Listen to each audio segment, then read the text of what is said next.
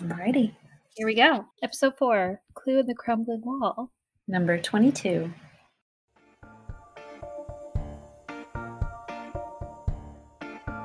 Well, aren't you a regular Nancy Drew? We sure hope so, and we hope you are too. Join us as we talk Nancy Drew cover to cover and click to click. Welcome to Regular Nancy Drew.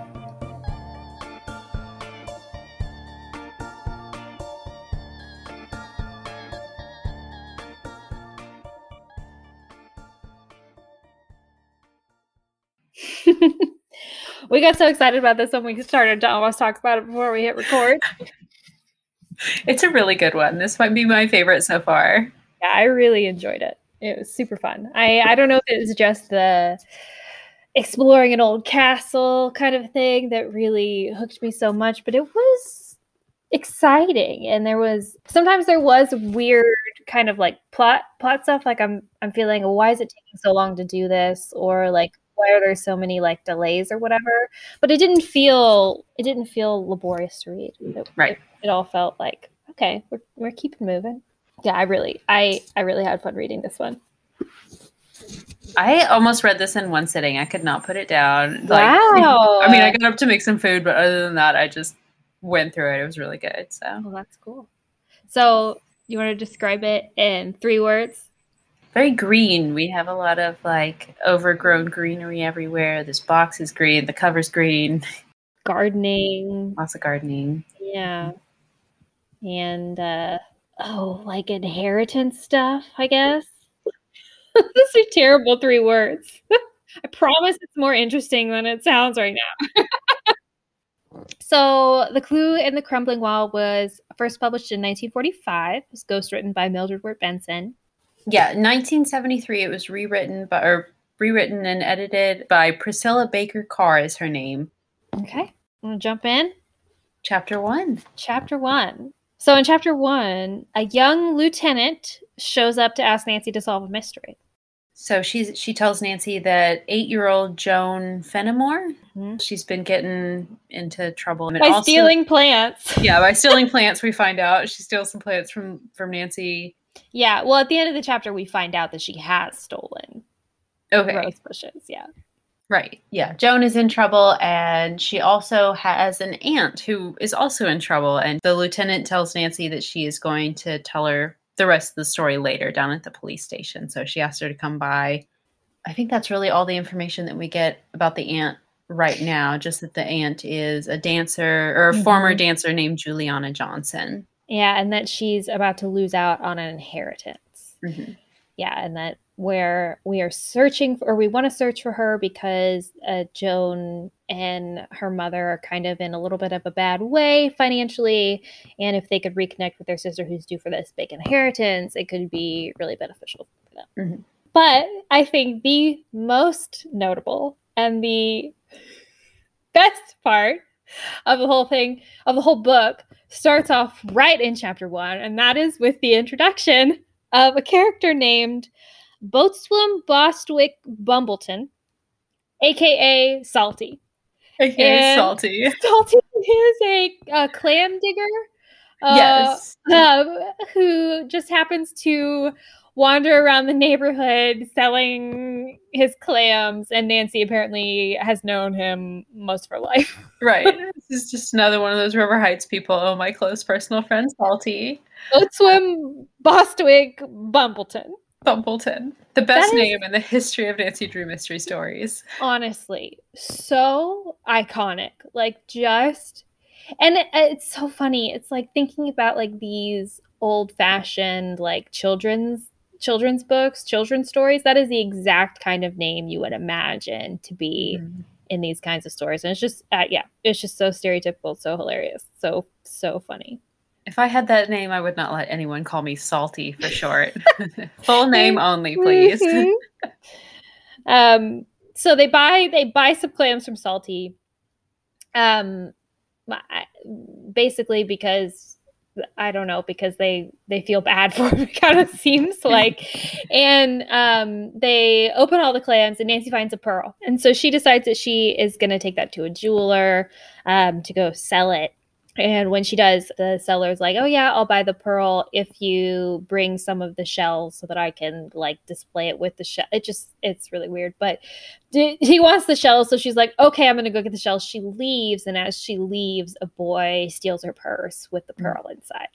So right away we have these two thefts. This leads us right into chapter two. Nancy's on her way to the police station anyway, so she just walks on over to report the the stolen purse and the stolen rose bushes, and then she gets to meet with the lieutenant to hear more about uh, the missing the missing aunt. Right. And that is what we learn that Joan, it's Joan who's been stealing neighborhood plants, Mhm. which is just honestly, I'm trying to imagine a situation in like today's world where someone stealing plants would be would be known to the police. like that that would even be reported or um how you would find out i don't i don't know it just it just seems like such such a small town crime like the smallest of small town crimes Mhm. imaginable stealing someone else's rose bushes Right. Oh, but we do find out that it's kind of for a sad reason because they go to visit Joan and her mother, and turns out that they, yeah, they're poor. Joan says that she or she steals them because a neighbor boy suggested to her that she could just take them, but also because she felt bad because she likes plants and everything. She likes Mm. she wanted to get something nice, something pretty, because she feels like they don't they can't ever have anything nice. Mhm. And so I think Nancy kind of that kind of tugs at Nancy's heartstrings a little bit, and she definitely she definitely cares a lot about Joan and kind of develops this kind of motherly attitude towards her. Right. Yeah, Right. Especially because Joan's own mother is is pretty sick and Yeah. seems pretty frail. So family's just in, in need of a little bit of assistance. So right. in comes Nancy Drew. Then we find out about their aunt Juliana, who is engaged to this wealthy manufacturer guy named uh, Walter Heath. um, who left Juliana Heath Castle when he died. Mhm. He wrote in his will, or she went missing before before he he died. Right. Right. She disappeared while they were engaged. So he wrote in his will, if she's not found within five years of my death, then the estate gets, I guess, broken up and, and funds given to charity. Oh, and also Juliana, her her five years is up in three weeks. So Nancy Oh, just right. has this deadline where she has to find her. So Right. um, a little bit more of a uh, intense time crunch here. Yes, it's a great. It's like a, any great mystery tactic. You got to put on the pressure. You got to give us a deadline, give us a timeline to raise the stakes. Mhm. But Nancy's very intrigued by this, and she wants to take a boat out to Heath Castle. And I really thought I, I was just like a strange instinct. Like I don't know. When I think of going somewhere, I never think of oh let's let's take a boat. Yeah. I don't know. I think you have your car, Nancy. Like Nancy's, you know, you know, famous roadster or convertible or Mhm. whatever it is in in the 60s, 70s versions. But um, so why wouldn't you just do that? But it's like immediately she's like, "Oh, I'll take a boat to Heath Castle." It's like, all right. get out there. Mhm. Um, so she does that with uh, Bess and George, and when they're on their way to the castle to go investigate, they're hit by another boat on the way, and Bess Mhm. falls into the water, and it's very dramatic. Mm. I love the foreshadowing that's in these stories. I've noticed a little bit of mm. a trend whenever they say something like, oh, we better be careful for this. That's what's going to happen on the next page, most likely. So Bess is like, wow, the, the, the motorboat looks like it could sink at any second. And then, like, two paragraphs later, there's water dripping in the boat. I think we're going down, guys. literally they hire this boat that is so janky there's it comes with a bucket to bail out water while they're boating and that's what george has to do as they're as they're going down this river george is just continuously bailing water out of the front Mhm. of the boat oh this is just like, lucky we all know how to swim. yeah, who knows if they would have even made it to Heath Castle in the first place without getting hit by this this speedboat. boat hit and run. Yeah, a hit and run by boat. Also, Mhm. what is that? Yeah, the other guy doesn't even stop to make sure they're okay. He just is going to let them drown if their boat goes under. George does an amazing rescue of Bess. She Mhm. dives into the water, pulls her out. They pull her back into the boat. Nancy's able to like repair the boat like midway by like what does she do? She like stuffs she stuffs something down into the like the crack in the boat or whatever to kind Mhm. of uh plug a it bag up. or something. Yeah. And then they're able to to turn around and get back without sinking, I guess. Mhm. I like that they made a special point to say the boat owner was not mad at them. He said that the insurance would cover it, so all was well. yes. Oh, so funny. So, but then, okay. So they just decide to go home at this point. Yeah, because Bess is like, listen, I'm done. Time out. I've gotten wet. I've hit my head. This boat is terrible. Let's just give it up as a bad job. Call it a day. Every time Bess comes in to the story, it's like, it's just, Bess is all of us. We are Mhm. Bess. Like, I have never felt more kinship with a character. I used to feel so much kinship for Nancy Drew, and I think ret- retrospectively looking back, I now know that it was just admiration, wanting to be Nancy, wanting to emulate Nancy. But in my heart, I'm a Bess. yeah. I have a lot to say about Bess in this story. Oh yeah, Oh, Ooh. but later on, I won't. I won't jump ahead. But there's I'm there's just a lot of really good Bess moments in this one. Yeah. So if you're a Bess fan like us, maybe maybe add this one to your list. team Team Best, Team, Team Bess. Bess Marvin. Mm-hmm. Uh, so yeah, Bess falls in the water and she's like, "Uh, we're done." So we go home, and then they ask, or they go to Salty to ask, Yeah. like, "Hey, do you know anything about this guy or this boat that hit us?" And so he he's going to look into it for them. so they go they go there and his house or his residence or domicile is a beached boat he lives in just a boat not in the water not a houseboat in in a a, in a, a boat on beached boat on, on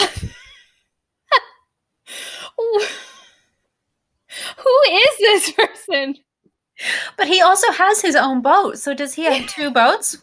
one's his house one is his houseboat slash like just house because it's on land the other one's his riverboat which is where he does his clamming oh So they also ask him about the Heath family. Salty does know of the Heaths. They learn that Walter's father, Ira, built Heath Castle and the button factory that sits next door, where they would use clamshells to make pearl buttons. yeah out of their their pearl mother of pearl shells i believe also that i think that part of the the mystery is also the one that i cared about the least i was like who care who really cares about this manufacturing business no one cares let's get to the castle let's get to the inheritance let's Mhm. let's find out about that but the biggest thing that i think we do learn from salty is that we find out that walter heath did these experiments Mm-hmm. we don't really know what they were for, what they were about, but he was doing some kind of mysterious experiment. And so that that's kind of the the big reveal. Ooh, mysterious experiments. What is that about? So after they leave Salty, Nancy goes home. I think she drops off George or something, and she talks to Carson. She finds out, actually, first of all, that Joan brought back the rose bushes. And so she replants the rose bushes. And then she talks to Carson. This is where we learn about the executor of the will, Daniel Hector. Hector. Mhm. Daniel Hector. And apparently, Carson doesn't think very much of Daniel Hector, but there, we don't really have any evidence that he's a bad guy. Carson just thinks he might be shady. And he also says, I must say, his sharp practice of law never appealed to me. Mm. So that's that's that's Carson's shade for Daniel Hector. But the interesting thing that he said to me is he said he wonders if Juliana's fiance had something to do with her disappearance. He always wondered that. And I thought that was interesting because we Mm. hadn't we hadn't really gotten any any indication that you know he did anything but absolutely love her because he left her Heath Castle. And Mhm. why would you think that if he did leave her his inheritance, why would he will her that if if he had something to do with it? So when I read Right. that first, I was like, well, okay, so is this some kind of foreshadowing that he did have something to do with it? But it wasn't. Right. It was just the weird random aside. I just thought it was I thought it was strange. It was strange. So this time they decide to drive to Yeah. back. They're going to go back to the the castle. Driving Mhm. was apparently an option this entire time. So again, I don't know why.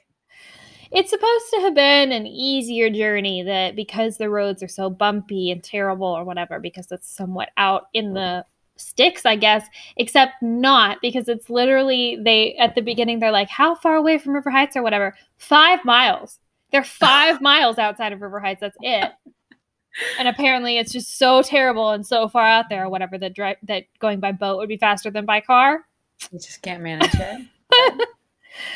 But I don't blame Bess one bit. I think Bess, you know, is right in suggesting that they drive. Yeah.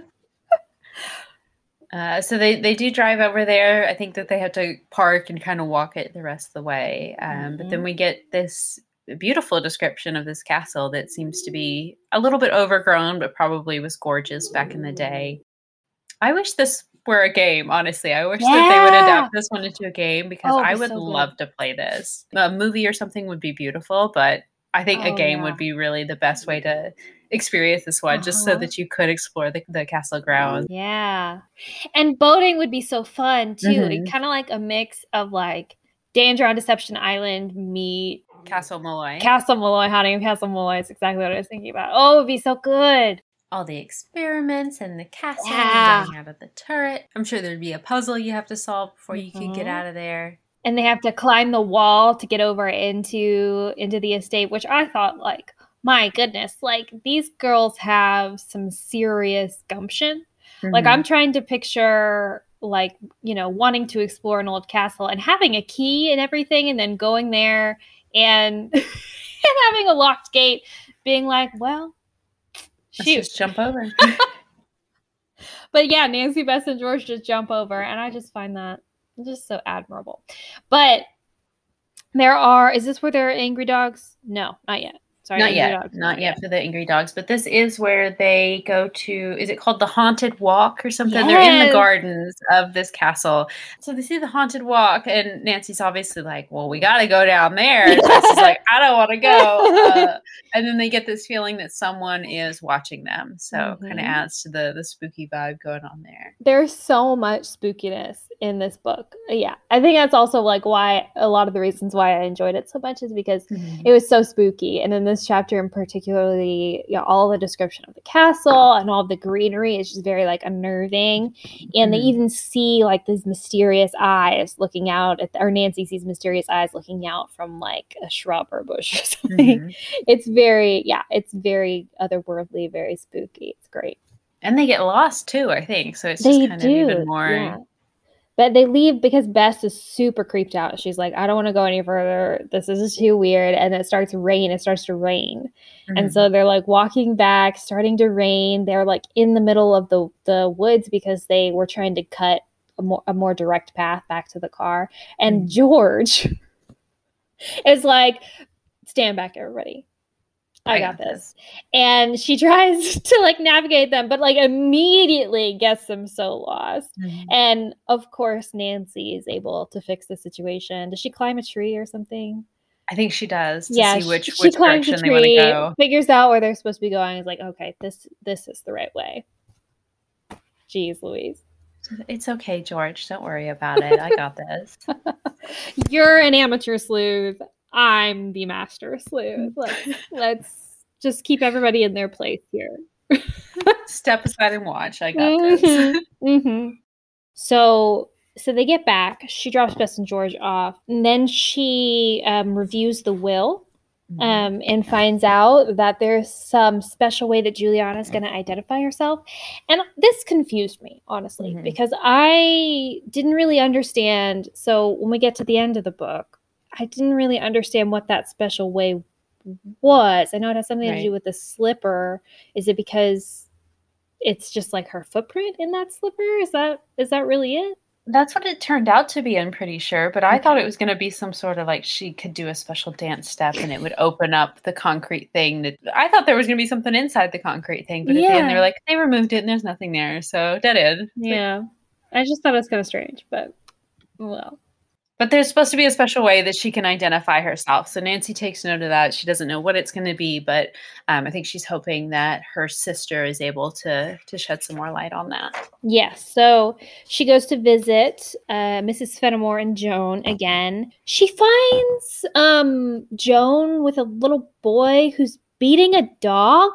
Mm-hmm. What is with the animal abuse? I just No, I I feel like this is the like in every single book we've read except maybe Password to Larkspur Lane or something. There's always been some kind of traumatic thing with an animal, and Yeah. I'm I'm too soft hearted for this. Yeah. Can't whatever. Nancy though won't take this. She's totally against it. She runs up, try to get him to stop, and he is a little asshole about it and is like, "Is it your snotty. dog? Oh, it's not your dog. I can do whatever I want to it then." Um, And and I'll do whatever I want to you. I'll hit you with the stick, Teddy. How about that? right. But he does he does run off. Mhm. and um, nancy tells joan um i don't think that you should be hanging out with this boy. He seems terrible or whatever. Um, and she's like oh no no. Teddy's okay. Teddy hooper we find out who it is. But then nancy says to her nancy took joan by the hand and led her off as tactfully as possible. She suggested the child ought to find a girl playmate and it's funny to me because i think a lot of a lot of the times I would read that as being kind of sexist Mhm. and like why does she have to play with the girls Nancy or whatever but the way in the context that that is written it makes it seem like don't play with boys boys are terrible You're Boys better off are- not boys are them. awful so just the all boys are like this all boys be dogs with sticks which in and of itself is a little sexist but I Right. just thought it was so funny Nancy, just take it from me, you eight year old. oh Leave before it gets worse. Mhm. He is terrible. He's a little snot the whole Mm. time. But We'll see more of him later. We will. So she does she does talk to Miss Fenimore and she doesn't know what the special the special thing is that Juliana would identify herself with. Um, and so that's kind of a kind of a bust. Yeah, we learned that Juliana disappeared about 10 years ago. Um, and this Daniel Hector is claiming to have been looking for her this whole time, but the sister thinks that he's he's not really actually trying that hard to look for her if he's trying at all. So Yeah. And then Nancy goes to Salty's, right? Mhm. she and George go to Salty and they're going to go look for that boat and see if they can find it. They're going to go around the, is it a lake or a river? Yeah, it's a river. So it's the Muskoka River. Okay. which sounded too real to me to, to just be just a random name and so i looked Right. it up and it i- mean in this book it is fictional there is no muskoka river in the midwest but there is a muskoka river in canada um yeah so maybe it was uh taken from that name i don't know but yeah there is no muskoka river in the midwest because i was like ooh a clue a clue perhaps there is a, a real muskoka river somewhere we can find the real location of river heights but no no such luck They do find the boat though. When they're they're out on the Mhm. river, they do find the boat and they see two men off near the button factory. hmm Yeah, the Heath's Button Factory in a little inlet, and so they um, have Salty, you know, anchor Park. the boat or dock Anchor. the boat. I don't know, whatever, whatever Drop you do, anchor. to park a boat. Yeah, um, and Be- uh, George and Nancy get off. Bess is not here; it's just George and Nancy. George and Nancy get off the boat to go investigate, try to find these guys. They tell Salty to stay there um, in case the men try to flee that way for him to like stall them or whatever. Mhm. But so they go into the factory. They do hear hammering and like some kind of construction or something. So they're wondering like, are they doing repairs on the factory or something? Mhm. But that seemed kind of far fetched or whatever. Um, they get a get a look at them. One of them uh, looks familiar. Um, the one of one of them does look like the man who hit their boat the other day, and the other one is Daniel Hector. But then, so first the men run off, and then there is an explosion, a legit explosion. The factory factory explodes. explodes. Nancy's covered in rubble. We get some of like George perspective, like of frantically trying to find Nancy in this Mhm. rubble. But we find out that Nancy was blasted into a closet. Mhm. The closet's closet door slammed shut after her. The explosion was so strong it threw her in the closet and shut the door shut behind. the doors, and then rubble fell in front of the closet, so Nancy couldn't get the doors open. Mhm. That is some Scooby Doo level shit. Mhm. Like that is some hilarious like 1960s cartoon mechanic. oh yeah, Like I'm surprised there wasn't a Nancy shaped hole in the wall where she was blown through. oh, but so Nancy comes to in this closet, realizes she can't open the doors, tries to open the doors. I think she screams for George. Salty has eventually come up um, to try to help Mm-hmm. and find them because he heard the explosion go off. And they eventually are able to get Nancy out, and Nancy's just fine. She's just absolutely fine. After the force of that explosion, literally pushing her into a closet, knocking her unconscious, the doors of the closet closing, rubble falling all on top of everything. Mm-hmm. She's just a okay. There's literally no mention of her being shaken. There's no mention of her being tired or sore or bruised. Mm-hmm. Anytime afterwards, this just happens and then we just move on. She doesn't even go to the doctor. Can I just just a PSA, just a PSA for all of our listeners out there. If you are ever knocked unconscious, go to the doctor. Go to the doctor. Even if it was just for a second. You have a concussion. You have a concussion. If you are knocked unconscious, you have a concussion. I don't know what mm-hmm. to tell you. You just do. So go to the doctor and let them tell you that. don't take yourself. Do not drive. Don't Get someone drive else to take you. Because you could have you could have a bad concussion. But Nancy was fine, so she didn't really have any consequences She's for her. they go home. So we find out that Salty didn't stop them because he didn't see them because they were like crouching along in the grass or whatever. And he was mm-hmm. so concerned because of the explosion that he was focused on getting to George and Nancy. It even says that he was only a few feet away from them as yeah. they ran, but he didn't. Yeah. He didn't happen to notice. So, uh, but saving Nancy was more important. So she and George are okay, and they get out just fine. Mm-hmm. They go home, and Carson is literally the only one who expresses any kind of concern about this whole situation at all. Like appropriately, Carson, uh, he says, uh, "You're my one and only daughter." Oh, sweet Carson moment. Mm-hmm. Um, but nobody else cares about yeah. i mean i guess salty was concerned in the moment but he didn't express any care for nancy afterwards but she's fine whatever. But like nancy what is going on? Anyway so then after so then she does kind of enlist carson's help with this mm-hmm. mystery because i think they've kind of hit a little bit of a dead end because yeah they've investigated the factory. Yeah they've been to the castle but they didn't really find anything. They're not really sure where to go next. So she enlists carson's help but she doesn't really say why she does. And I don't know if it's because she's scared or something. It's just an interesting exchange. Mm-hmm. So they talk they're talking about the mystery and then she says like I can't decide what to look for now. I don't know really what to do. And then Mr. Drew gazed at Nancy. "Young lady, you're leading up to something," he declared with a twinkle in his eye. "Out with it." And then she says, I'm only trying to arouse your curiosity. Why not go to the factory with me? You may find a clue I overlooked. I need your help, Dad. Oh.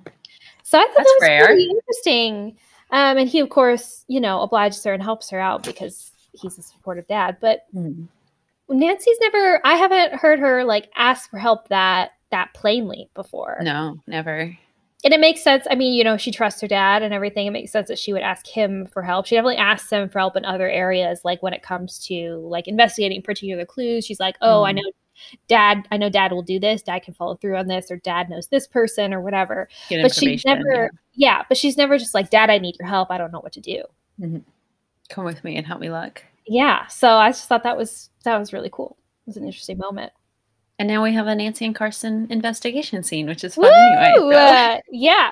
Yeah. So they go back to the factory and they find a mysterious note that mentions it's kind of it's like half of a note it's not the whole note it's only a partial note and it mentions a secret in a wall mm-hmm. but we mm-hmm. don't really can't really decipher what else it might be talking about right and it, they they can conclude that this note was dropped probably by the two men that were there the day prior which explains why they've been going around busting up walls right if you want to look in a wall why explode a whole building yeah i don't really understand that one either i kind of thought first I thought it was like to sabotage Nancy, but then it's like, why do you have explosives? So it was definitely to look in the walls, but did it just go to just go wrong? Like maybe they used too much or mm-hmm. like what happened? But they just exploded the whole building, I guess. Mm-hmm. But Hannah suggests, I think, yeah, Hannah knows that Walter Heath happened to have been a member of the River Heights Historical Foundation. So Hannah suggests that Nancy go there uh, and compare handwriting samples. And Nancy is able to conclude that the handwriting does match that of Walter Heath's. Mm-hmm, mm-hmm. And so then Nancy um, does go back to the castle to do some more investigating, this time with Bess and George. Mhm. Um, this time having the good sense to pack a picnic. And I just, I just think, I don't know. I, I think if this were a mystery, like if this were a Hardy Boy mystery, um, or a mystery with any male protagonist, I just don't know that that's something that would have happened. Right. like there just wouldn't have been any any mention of them getting hungry at all or Right. wanting food or whatever. So just like the fact that like they take the time to say and they packed a picnic. Mhm. It's like one, yes, thank you, thank you, thank you for like you know saying that you know like like women and, and girls have the like the forethought to like plan and make Mhm. allowances for like travel and stuff in a way that i think like they wouldn't say that for uh, maybe another series. But also like did they have to say it? You know? Is it a relevant part of the mystery? I don't know. It's good to display uh, healthy eating habits in, in your girls' role models, but Sure. it did also kind of feel like a way to just poke fun at Bess because we had to Oh, write yeah. food into a scene. So we had to, you know, even George is when Bess is like, "No, I'm too scared of the Oh, dogs. yes. I'm not going to go in. I'm going to hang back." George is like, "Well, don't eat the whole picnic while we're Mhm. gone." don't eat the whole lunch Mhm. jesus jeez louise So yeah Uh, but yeah, we do have we do have the the guard dogs are now at the wall, so Nancy and George are able to jump over, and then Bess is going to hang back in the car and just wait wait for them to come back. Um, so yeah, then George and Nancy do some exploring Mhm. in the castle, eventually leading up to George falling in a pond. And Happens to be a, s- a saltwater pond as well. yeah, Nancy finds some shellfish in the pond. Um, and so that she surmises somehow that this has something to do with Walter Heath's experiments, Right. which I just thought was kind of like, well, how do you know that? Maybe he just raised clams or what I don't know, whatever. But but she does, and you know, she is right. So but so then so George falls in the water. George falls in the water, and then she goes into like this shed that's nearby. And Nancy's like, "Give me your clothes. We'll dry your clothes. You wait in the shed while your clothes dry." And so George is just naked in a shed For for a good portion of this story as well, For a like most long of the time. chapter. while her clothes. Nancy lays out her clothes, and Nancy leaves her there. Mm-hmm. Because Nancy sees something off in the distance she wants to go investigate, right? So she's like, I'm This just gonna go. Such a Nancy thing to do to just be like, "Oh, mm, hey George, are you okay? I'll be. I swear, I'll be right back." Side note: she she is not right back. She's she not right She back. just leaves. she leaves, and she's she ends up getting trapped or whatever. But with all of her clothes just kind of Uh-huh. spread out on rocks to dry. So she's she's not even close enough to them to access them if she, if she needs to. Uh, yeah, her interactive. If you need a game idea and you really want to do this one, just another reason for you to do it because you don't even need to animate George because she's in the shed for most of the story. I could just imagine. So, like in a la Haunting of Castle Malloy, whenever her fiance is trapped in the bomb shelter or laboratory or whatever, whenever she comes up to him for that little bit of time, and he's just the face in the window, Porthole. have a little porthole. That's just what I imagine. It's just George. George is like head out of the door. You coming back, Nancy? Nancy. or we just like faintly, or Nancy's like trapped in a maze or something. We just hear like faint calls of Nancy. Are my clothes dry? Help me.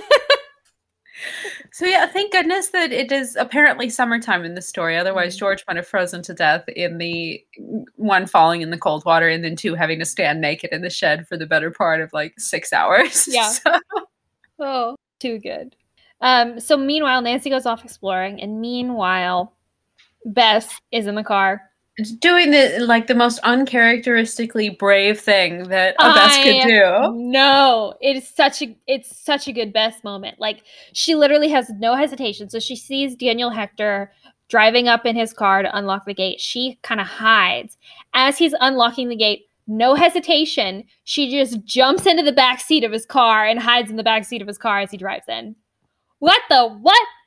That is a level of bravery that Nancy might not have even attempted without some hesitation. Yeah, literally it's it's so it's so amazing because Bess gets like put off a lot as kind of just being like, oh, you know, the worried one, the shy one, the cautious one who loves food for whatever reason. But whenever like Nancy or George could be in trouble, no hesitation. She she doesn't even think. She just puts herself right out there for them, which is honestly, Bess Marvin is goals. Oh, she totally is. So George is hiding in the shed, still waiting for her clothes to dry. Nancy sees Daniel Hector drive in, get out of his car, and she starts to follow him, follows him down through the gardens or whatever, almost loses him, but puts her ear to the ground and hears his vibrations walking and knows which direction he went. Add that to your skill list. oh yes, I I have to add that to my skill list. What what would you what what would you say that skill is? Uh, oh, I don't even know. Auditory direction. um, let's just say the ability to follow people's footstep vibrations. What's um what do bats use? Echolocation. Yeah. Okay, so George is in the shed. Nancy is Oh no, there's another explosion. That's why Nancy decided to run off. Oh. And so then then there is this amazing like comedic scene of like Bess getting out of the car. Like it's just absolute chaos. It's the most Scooby Doo moment that that maybe that's why I like this book so much because it's so akin to Scooby Doo because it's like you get kind of like these weird comedic like bumbling almost like a bumbling energy of like weird explosions you know like weird accidents. And then like there's obviously this creepy castle and all that stuff. And then like everybody's off doing like their different things. So like george is trapped in the shed kind of mysteriously waiting.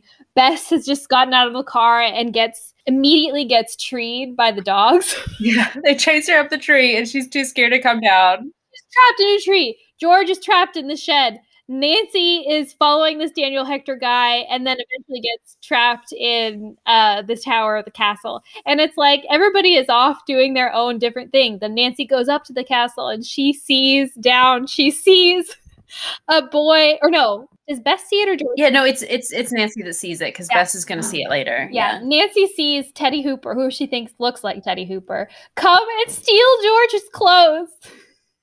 Which what a little shit. I'm yeah. sorry. What if he's the worst? Yes. And uh, run off with them. And so George George sees him do this, and she's like, "Hey, bring me back my clothes." It's just so funny. Mm-hmm. And each is totally unaware of the trouble that the others mm-hmm. are going mm-hmm. through, and mm-hmm. yeah, just utter chaos. Kind of stressful of a scene to, to yeah. be watching it, but yeah, um, yeah, very funny. Yeah so Nancy gets trapped in the tower. She she tries so hard to get out. Yeah, she she goes through the castle first and and right. gets a, a feel for the layout of everything and mm-hmm. where all these turrets are. She notices that most of the castle is pretty much empty, like all but some really big pieces of furniture is just gone. Everything mm-hmm. seems to have been taken out and probably pawned off. Yeah, and Nancy makes a note of that, and she's like, "Hmm, I thought the castle and the estate were supposed to be left to Juliana, right?" Mm-hmm. So we, yeah, we we know at this point that like Daniel Hector is selling off all of the furnishings and everything in the mm-hmm. estate, and even some like more valuable things too. We find out about some jewelry later mm-hmm. on. So yeah, so Bess does eventually get down. So Daniel Hector goes to leave, right? And he calls off the dogs or something. Mm-hmm. And Bess gets down and she goes and rescues George. She finds a pair of pants that Teddy had dropped, and then mm-hmm. she gives George her sweater to put mm-hmm. on. So George uh, or Bess's sweater saves the day. But then they go back to the car and they find that Nancy's not there and they don't know what to do. So Bess goes and she walks to to mm-hmm. get help and George stays with the car, which I mm-hmm. thought was interesting because usually it would be the other way around. Bess is always the one who stays with the car. Right. You know, and she had literally just done that. And so, you know, George is more of like the kind of take charge, action oriented one or whatever. And Bess is always the one who hangs back. But this time, Bess goes for help and George waits for Nancy. Mhm. Oh, and they've they've realized Nancy has the keys, so they Right. can't They they can't can't, drive drive, car. away or go get help or anything. Right. So then, you know, we flash back to Nancy trapped in the tower.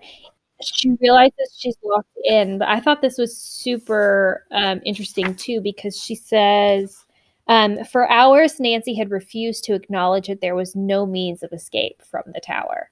That's such a Nancy.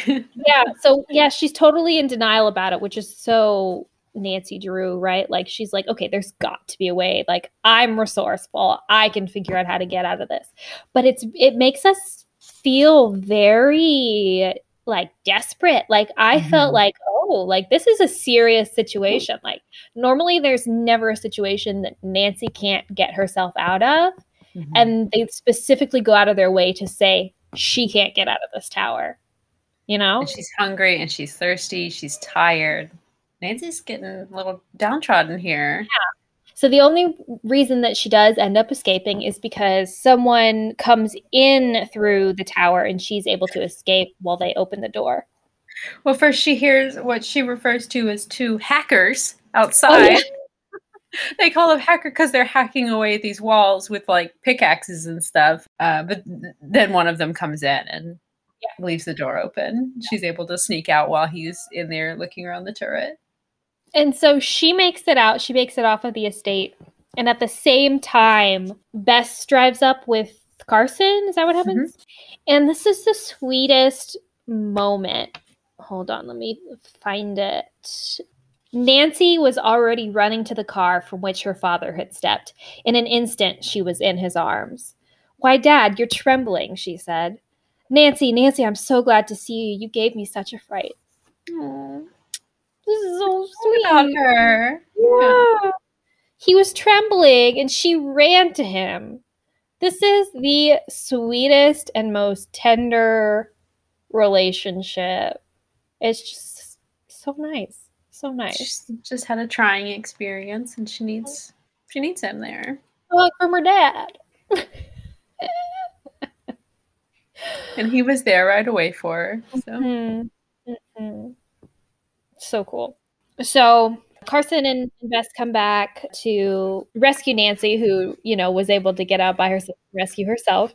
And then on the way back, they talk about, you know, Daniel Hector and how he has to be involved. And Carson kind of sneakily gets Nancy to kind of stop investigating Heath Castle. mhm. He's like, "Mm, I don't think you should go back there. And actually, there's a lead in Hampton. So we find that Juliana's doctor uh, recommended that she go to Hampton to relax or get some rest or whatever. And so they're going to go to Hampton together to try to track down her whereabouts when she was last there. So we, we've got this kind of a formulaic where we we've got two mysteries going on in each one of the stories, and so far I think this is the one that's done it the best. It, it's not just coincidental that they, they happen to fit together. I thought that this one has has Yeah. fit the two mysteries together in a way that makes the most sense of what we've seen so far. So yeah, It's well done. Yeah, it was good. chapter ten, we get a letter from Ned. Letter from Ned, and in it, she calls Ned her special friend. Mhm. What does that mean? Special friend. What is that? That's how they referred to uh, George and Burt in Larkspur Lane, Oh, wasn't it? That was you're right. special friend as well. So Hmm, interesting. I'm I'm wiggling my eyebrows furiously right now to all of our viewers. Corey can see me, but none of y'all can. I I need to know. I need to know what their relationship is and Mhm. why it's like this. It just feels so. It just feels so hot and cold. It feels hot and cold. mhm. Because it feels like he's either there and very involved or he's off and he's not in the picture or he's not mentioned at all it's just i don't Right. Nancy doesn't have time for Ned anyway. Right. Not, not a Ned that's not going to be her boyfriend. it seems unnecessary to just mention a special friend if you're not really dating someone why do you get so much real estate in this short little children's book I don't know. All right But well that's it. It's really only like a paragraph mention of him. And Yeah. then we, we move on to our adventure of the day, which is Carson and Nancy drive out to Hampton, where Juliana was, was last seen. They start asking around about Juliana. They have a photograph of her. Um, and surprisingly, some people do recognize her, even though her last sighting was 10, 10 years ago. ago. Yes.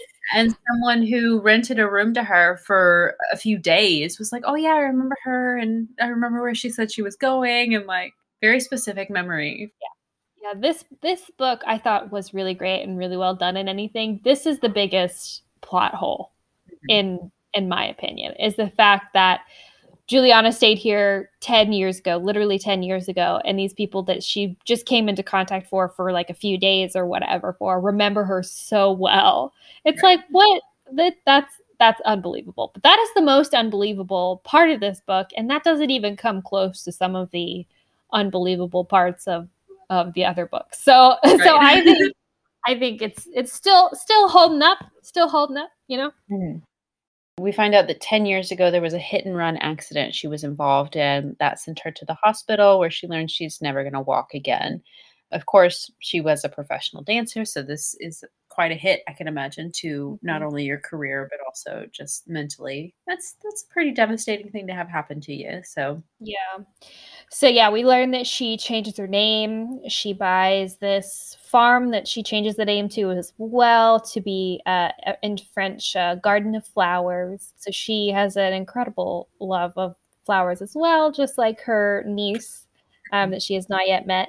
And so she seems to have, you know, even though yes, this was incredibly traumatic, and she does basically just ghost everybody in her life because she's so upset and concerned about you know how people might react to her not being able to walk anymore. Um, she does well. She's able to she buys property apparently and when eventually not yet but eventually when they find that farm they talk to gardeners there and they love her they mm-hmm. they think very highly of her so i mean she could have done worse in life yeah seems like she yeah she did pretty well but we we don't find her yet. No, we don't find her yet. We just hear about her, and then they kind of hit a dead end. They're like, we're not really sure to, where to go next. We know that she is last known to have, have moved off to some farm or something, or mm-hmm. said she was going to move to a farm. Right. Um, and so then Nancy and Carson are kind of discussing what to do next, what lead to follow up or whatever. They're they're going to try to find um, this nurse that worked at the hospital, see if she knows what might have happened to her. And in like such a like Sherlock Holmes move. Nancy is talking and Carson is just like just like pauses or whatever and goes and opens the door and like catches like someone eavesdropping at the, the door and like yanks him into the room be like it was it was pretty dope. It was pretty it was, cool. it was a good moment, yeah. Catches him eavesdropping. So he's like now captured this guy and is going to question him about who sent him and why he's listening in. Um, and Nancy kind of picks up on signals that Carson's mm-hmm. giving her and, and, runs to go get help. So yeah, they make a great a great team. And uh, yeah, so Carson talks to him, and she he finds out that someone in River Heights sent him to follow Nancy and give them a full report of Nancy's activities down in Hampton. And then so Nancy, based off of the the signals that Carson gave her, which honestly, like I don't understand how you could get this just from like a look and like maybe like some kind of hand signal or whatever. But she knows that Carson wants her to leave the room, go down into the lobby, call the cops, and ask the cops to follow this guy in a plain clothes. In plain clothes, which she does and they do. But like, how do you get that from just like significant eye contact. Right. I wouldn't have gotten that. no. You want me to leave. I get that you want me to leave, maybe, but no, specifically, you want me to leave to go find someone to follow them. That's mm-hmm. intense. That's some psychic level connection. It is, yeah. But then they go home, and Nancy checks on Mrs. Fenmore, who tells her that um, she told Daniel Hector that Nancy was investigating. So that's how um, so Daniel Hector does know who Nancy is and likely is who hired the person to follow Nancy in Hampton. And then Nancy spends some time trying to figure out um, the half note clue, and then magically remembers that she has like an old book that she thinks will help her. So she pulls out this old book, which happens to be like in Middle English, and, and she can just read it. Right? It's it's weird and she finds like pictures of the castle that Heath Castle was like replicated, basically. It was like built off Mhm. of. And in the book, it talks about how there was treasures in the cloister of that castle. And so Nancy thinks that maybe the treasure, this treasure, or the secret in the wall is in the cloisters of um, Heath Castle. And so they want to go back to Heath Castle to try to find those cloisters and try to look for the treasure. Uh, oh, and Nancy also goes and talks to the same guy at the beginning that she tried to sell her pearl to and learns from him that Walt had a very large pearl hidden away. Right. Okay. And so then randomly Salty comes to their house to like come check on them. And this was the this okay, again a lot of weird moments, but so she wants to go back out to Heath Castle and she's going to ask him to take them. And he- she says, uh, he says, can't say I have, the clam digger replied. Are you figuring on looking for one? So looking for an entrance from the beach to Heath Castle. And then Nancy smiled as she said, Perhaps sometime when you're not busy. Salty suddenly slapped his thigh and chuckled. Women, he said. They never come right out and say what they want. What a. And then Nancy doesn't even respond to that or react to them at all. So this moment felt very different to me than the rest of like the kind of like distinctions that we get of like women's Mhm. behavior or whatever. This moment did not feel feminist at all. No. It felt like be, because and it's because I think that Nancy doesn't respond to it. So it's like Mhm. yeah, we get we get men saying stuff about like Nancy's capabilities all the time or whatever. But then to get like this generalization of women, oh, women can't say what they want. And Nancy doesn't refute that. She doesn't even have some kind of like inner thought about it or smirks or smi- nothing. It's Yeah. just completely moved past. So I hated that. Yeah. But Salty does does say that he'll meet them the next day to take them to Heath Castle. Yes. Oh, salty, salty. Maybe it's just, you know, the old fisherman kind of a trope. I don't Yeah. know. We we do also hear from the detective, the plainclothes detective who followed the guy. We learned that he last night he'd followed the guy all the way back to River Heights, and then he met up with a guy that he tells Nancy this description of that guy, and it sounds like the guy that crashed into their boat. So it's all coming Oh together. yeah, it's all fitting together. It's all getting fishy and more mysterious. And it's Mhm. literally at this point in my notes, like I had been trying to like take really good notes and like summarize stuff and everything. I I stopped because I got way too interested in the story and Mhm. like couldn't take the time. I was like, no, no, no, no, I'll, I'll get there. I just have to. I just have to get through all of this stuff that happens. Yeah. So I know what happens next. yeah. So in the next chapter, they um, go back to Heath Castle and then they find a secret passageway from the beach into uh, the cloister or whatever. And Nancy figures this out because she knows Teddy Hooper must have come from somewhere when he ran up and stole George's clothes. So this book, yeah, really has it all. You know, it's got interestingly named fisherman characters. It's got exploring old castles. It's got spooky eyes and bushes and secret passageways. Mhm. Oh, it's Forensic truly handwriting great. analysis, theft, hit Yeah. and runs. Great traveling with Carson and cool team up with Carson stuff. It's really great. It's really great. It's a really fun read. It is. It's a good one. So they go into the cloister. They leave Salty behind on the beach looking for clams. He's he's working. He, Right. he can't be bothered with this mystery. He Right, needs to go about his his nine to five. yeah. and so they go into the cloister and it's really pr- pretty and everything and so they walk through everything and they you know find like some like built-in shelves statues all over the place and everything uh, but then they hear men's voices inside the cloister and we hear them start to like try to take down parts of a wall Nancy recognizes their voices as being the same people she heard when she was um, imprisoned in the tower. So she knows that these are the same men who've been, you know, knocking down walls um, everywhere else. One of them we find out is named Cobb, which is important later. But so they they get really upset because they're like wrecking the wall or whatever. And then as they're doing that, a like a decorative piece of like the wall or something falls down towards them and Nancy catches it. Mm-hmm. Just the most agile moment. But like also why? Like just move out of the way. Like right. it's not like like they're wrecking a wall. They know that stuff's falling down. They're not going to be suspicious of a noise of crumbling wall. Yeah. Like, why did you have to catch it?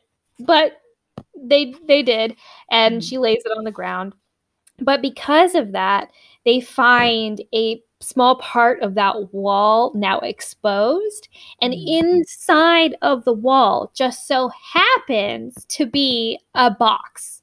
So Nancy takes it out before the um the men can break all the way through and find it and they Mhm. leave with it. They're still in the cloister though. They, they they just go to like a different part of the cloister away from the men working. So they Mhm. um They can rifle through the box. right so they can look through the box. And they look through the box and they find just papers and photographs, but they find a photograph of Ira Heath, um a watch chain, Yeah, they realize he's wearing like some jewelry and a watch chain that Nancy saw in the curio shop where um, it's assumed that Hector had pawned off all of these Mhm. valuables. And this is the proof that, yes, it did belong to the Heath family. Yeah. So this is the physical proof that Daniel Hector has been stealing from this estate. Mhm. We also find the diary, Walt's diary, uh, where Mhm. he describes working on the dye formula with the shells. Yeah, and we're supposed to. So it, we're supposed to believe that it's it's the dye that is supposed to be this treasure, or like what is really like important about this, or whatever. And Really eh, and it, yeah, valuable, and it comes. It does come to fruition later. It does become a way for them to earn money, but why is a dye that lucrative? I'm not sure. I just I don't know. Maybe. It's valuable. For some reason, For this some formula reason is valuable. valuable. And Nancy has this proof that, yeah, he was working on it, but we don't know yet if he ever completed it. Right. But then so um And they hear the men coming. yeah, they hear the men coming and they try to hide and they end up like hiding in this alcove. Like literally it gets so close the men are like literally about to come around the corner and see them, but then they just end up not not doing that. Yeah. they just decide not to.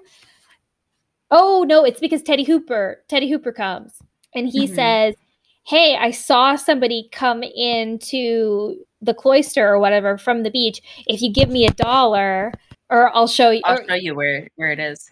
and so they're like, "Okay, fine." they do, and so they follow Teddy back to the beach, and this Mhm. gives the girls a chance to try to find another way to escape. And they do squeeze through like a part of the wall to get to another part of the garden. Um, Mhm.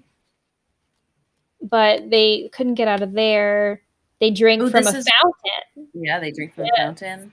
They when they overheard the men talking, one of them was referred to as Briggs, which Nancy recognizes as the name of Walt's chauffeur. So somebody who had an inside knowledge of what was going on with Walt and his, I guess, finances. So, Right. Uh, but yeah, they're unable to escape. They're super thirsty, so they drink from this delicious, delicious stream of water in the garden. Bess says, Bess, Bess sat down in the middle of a weed grown path. I'm so discouraged I could cry, she admitted. This is when they're trapped and there's no way out. I love Bess so much. Just so Mhm. much. She's she's just so good in this book. So fun to read. hmm Yeah, so they talk a lot about this really delicious fountain and how cold it is and how it must come from a spring nearby or something and how good it tastes. So that comes up again later. And they find the statue of a shoe. Um, and Or under shoe imprint, right? is it an imprint? I think it's an imprint. Oh, gotcha. It's like this stone slab, and it's got an imprint of A a, woman's shoe, and it says an inscription says it's Cinderella's slipper. And Nancy says how, oh, that's so romantic. Walter must have made that for Juliana, which it is. Mhm. um, and she kind of makes the connection that in um, some of the the notes I found, it starts by saying "Dear C," so he must have called her Cinderella. And it's cute, and it, it makes sense. And Yeah. this is where I thought that either there was some treasure going to be in this Yeah. slab, or she would have to dance on it, or so, something, and it would unlock. Like it, that's like, very. Nancy Drew game-ish. Yeah, karate kick to it with her foot or something. right. Because nobody else has the same shoe size. I Right. mean, And I mean, Nancy even says at this point that she wonders if there's anything hidden behind there, and they want to like take it down to see, but they don't have the tools or the time. They're tr- still trying to escape. So they they try to escape, and they have to hide again because Daniel Hector comes and almost sees them. But then once he comes, she thinks maybe he left the front part of the cloister unlocked, so let's go back that way and try to get out that way. And then they do. Right. Yeah. Um, and then they are running away from the castle, and who comes along but our lieutenant from the first chapter, and she mm-hmm. picks them up. And then they're like, "Hey, Salty's still back at the beach. We don't know what came of him. We weren't able to, you know, go back for him. So can you please send a search party out there?" And Nancy feels responsible, so she goes with the search party. Mm-hmm. Um, and Salty is found unconscious on the beach. He was yeah. beat up a little bit but he's okay. He seems to be again fine. He talks about the the kind of the encounter that he had with these people and how they knocked him out cold and everything. And but then he woke up but then he just took a nap it seems like. Yeah he's just laying there until they come to get him. Yeah which is funny. And while he was out he overheard them talking about their plans to kidnap nancy. So he's right. worried about nancy now but and then we find out or I guess Nancy goes home and Carson announces to Nancy that he has located the nurse that treated Juliana in the hospital right after she had the hit and run accident. Yes. And they're going to go back to Hampton to meet her to ask her about what she knows about Juliana and where Juliana went. On the way there, Nancy suggests that they stop and talk to Mrs. Fenimore and Joan. Yeah, Mrs. Fenimore and Joan. And they're talking to the Fenimores and realize that the Hoopers have moved. And we also learn that Cobb, one of the two men that were at the estate, is not only Teddy's father, but he's also the man with the boat who hit and ran at the very beginning. Yeah. Nancy, Bess, and George were in their boat. Yep. So that is Cobb Hooper. So Cobb is his first name. And that's why it kind of came as a surprise to Nancy because Cobb's an unusual first name, usually would be a right. last name. And so, you know, she didn't think about that. But so Cobb Hooper is Teddy's father. And then they go back out to Hampton to talk to the nurse. Um, basically, they, they don't learn too too much. Basically, just that Juliana may have moved away to a farm. She tells them the name of the farm, and then they're like, "Great, okay, we'll go look into that." And that's really all that we hear from the nurse. Yeah, and the next chapter, we actually find the farm. We find out that it's yeah been renamed, like I said, to Garden of Flowers, um, and that when they get there, yeah, they talk to the gardeners there, and they tell them that men claiming to be from the IRS showed up and basically arrested her or whatever for not paying her taxes. Right. And that's not even how they say it. They they don't call them men from the IRS, they call them the government men. Oh. the government oh. man came and took her away. Uh, but yeah, convince her that she owes some taxes and she has to go with him immediately. Otherwise, she's going to be arrested and thrown in prison for forever. Don't fall for that, guys. The IRS can't arrest you only the police do that right. or the FBI. Right. And as Carson points out, there would never that would never happen without a trial anyway. So um, yeah, don't believe anyone who claims to be from the government and says you have to come with us now because they're kidnapping you. Oh, but they don't. There's nothing they can really do about that. They don't know uh, what to do about that, so they go back to River Heights, mm-hmm. um, and they find out that someone has come forward as Juliana, claiming to be Juliana, and so. Of course, Nancy comes to the conclusion that the real Juliana back at the Garden of Flowers was kidnapped so that this new Juliana, this imposter Juliana, could come forward without concern that the real Juliana would show up. Right. And she can claim the estate from there. Yeah. This confused me a little bit. It said that the the woman, the fake Juliana is from South America, but she keeps talking about her home in Mexico and her Mexican husband and her career in Mexico.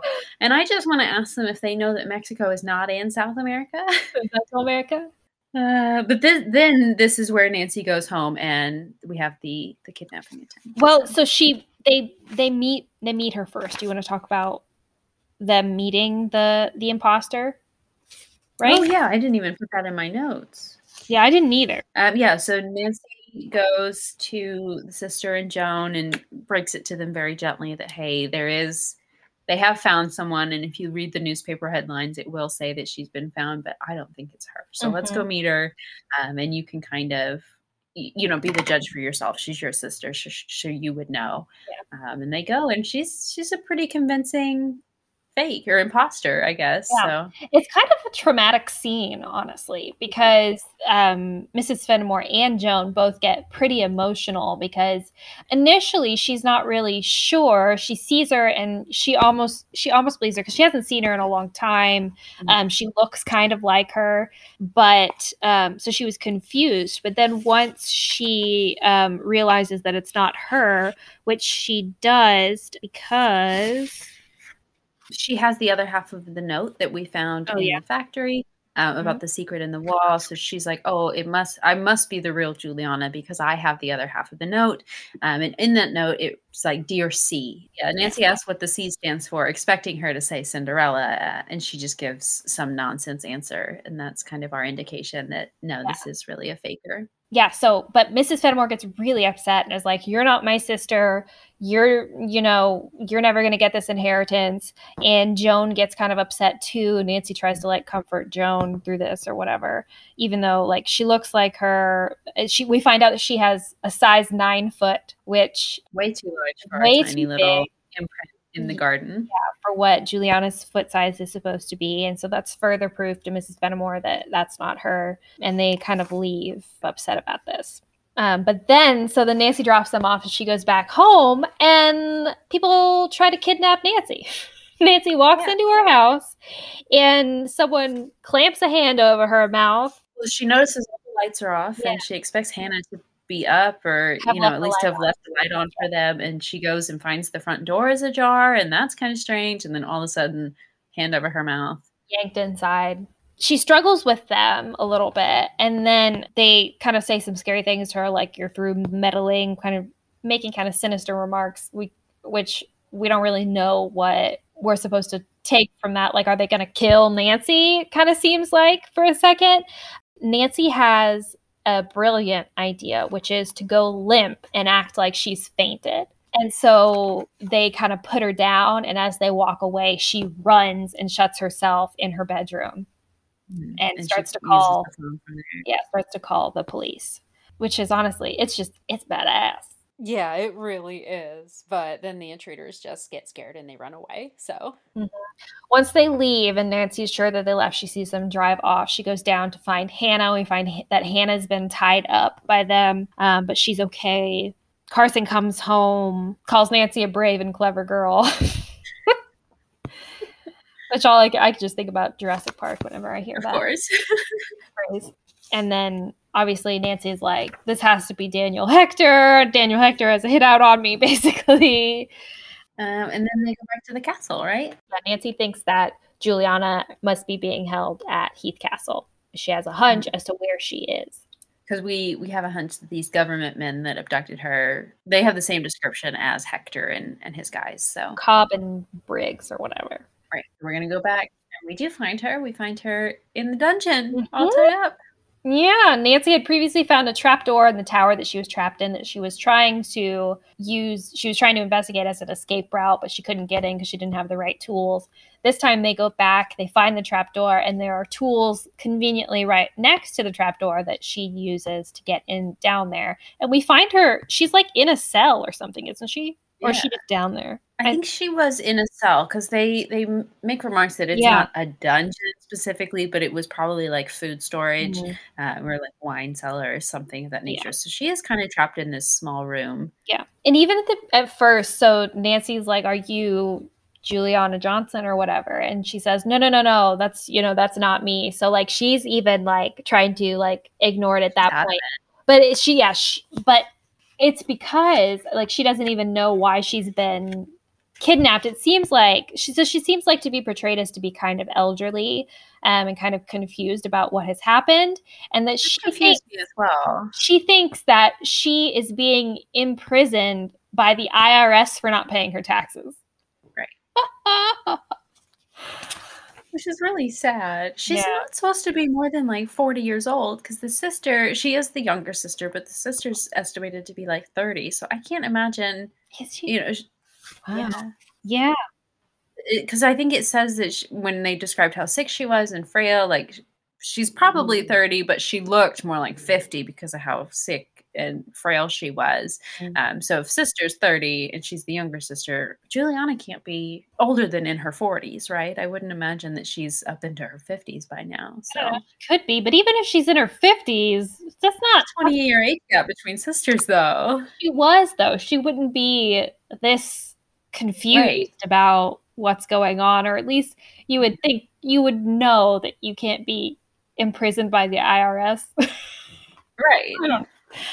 So she's not she's not able bodied. She's Mhm. she's not able to walk still. She does still have a lot of health problems from her accident 10 years prior, but mentally she should be Mhm. fine, I would think.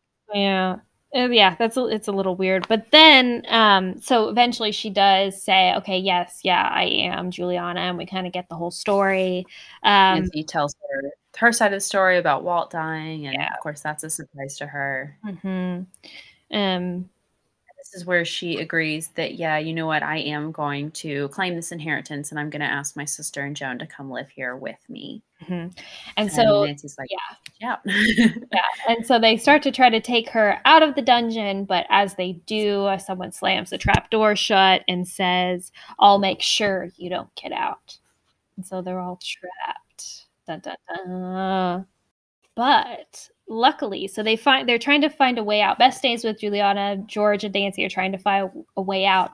George, being the brilliant person that she is, brought a whistle, which I think they did they oh police whistle. I was like, did they call it a rape whistle? But no, they call it a police whistle, which is so so smart. Like such mm-hmm. such a great, and I'm surprised Nancy didn't do it. right. Nancy had left a note to let Carson know and Hannah know where they had gone to. So people know where they are. George has a whistle. They find a window and George blows the whistle to get help and eventually help does come. police yeah police come start of chapter 19 they rescue them uh, and then juliana does confirm that that footprint in the stone is hers so And so they think that Daniel Hector, which turns out is who trapped them down there, we hmm. think that he got away, but let me see. Let me find it.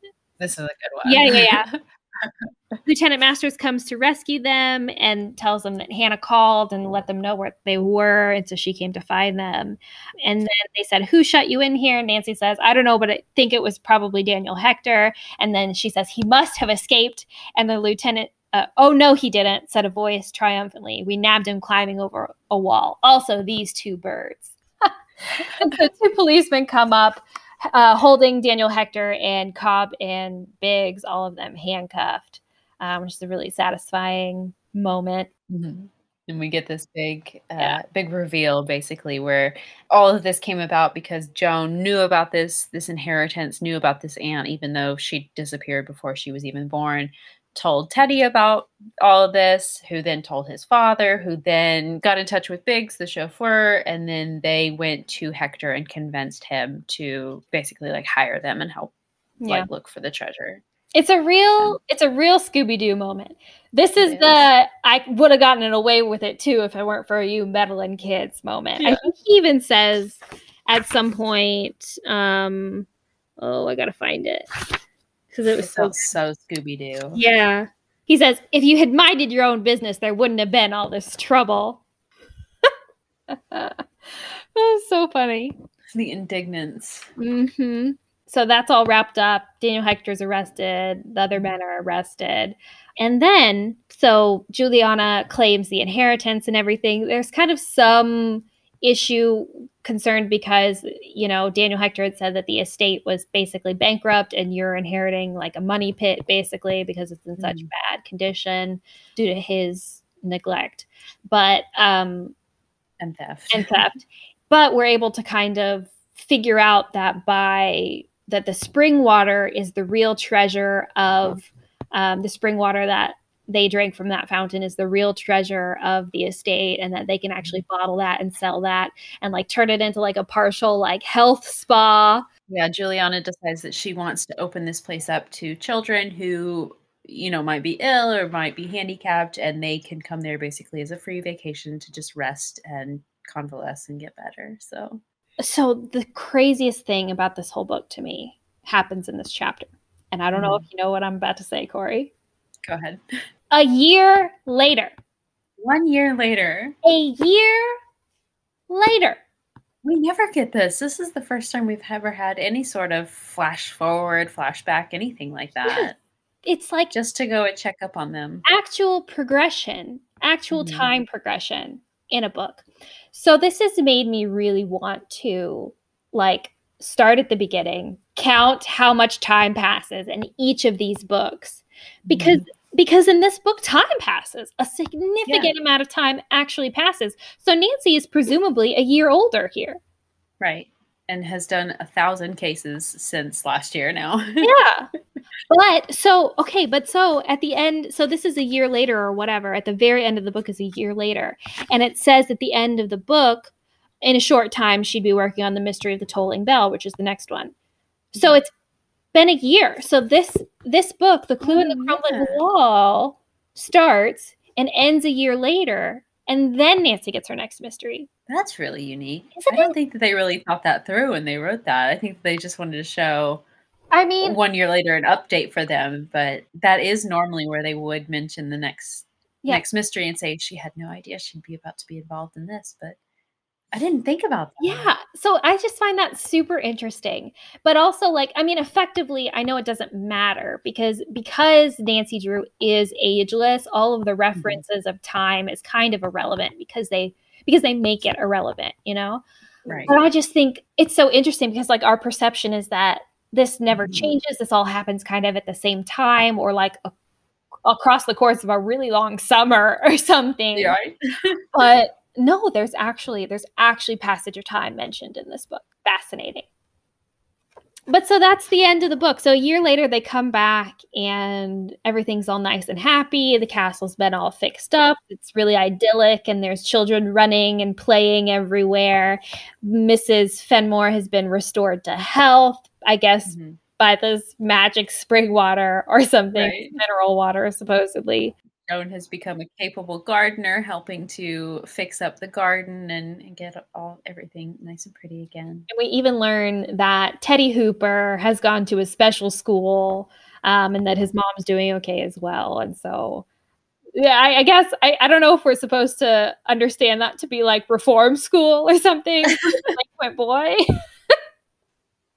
but uh, a boot camp. yeah, boot camp for for for jerk little kids, but but he is supposedly taken care of too. And that is the clue in the crumbling wall. Oh, one more thing though. Carson does uh, he does get his hands on the massive pearl ring that was meant from Walt to be Juliana's engagement ring, um, Yeah. and does give that to her, and so she's always going to wear it in memory of him. So that's kind of It's real sweet. It's a real sweet story. Sad, sweet, exciting, uh, spooky. It's got all the all the best stuff. it does. It's a really good one. What a good one. It's a great one. It's a good one. How many flashlights is this one for you? Four out of five. Four out of five. I think this one's a five out of five for me. Really? It's really good. Yeah, I would say this is on par with Larkspur Lane. I guess we'll we'll we'll talk about next week's episode instead of reading another book. We're going to have a special episode where we're going to get into the real identity of Carolyn Keene. hmm I'm incredibly excited to talk about it. So we're we're doing some some research over here, we're reading some different books to try to you know learn more about who Carolyn Keene was and all the different Carolyn Keenes there were. And I have started reading a book already, and it is just honestly so so fascinating, and I'm learning so much. So I'm really excited to share that with y'all. I hope you'll join us next time for a little Nancy Drew history lesson. hmm We'll see you then. Thank you for listening to Regular Nancy Drew. Email us at regularnancydrew at gmail.com. If you liked this episode, make sure to rate, review, and subscribe. You can also follow us on Instagram at Regular Nancy Drew and Twitter at Regular ND.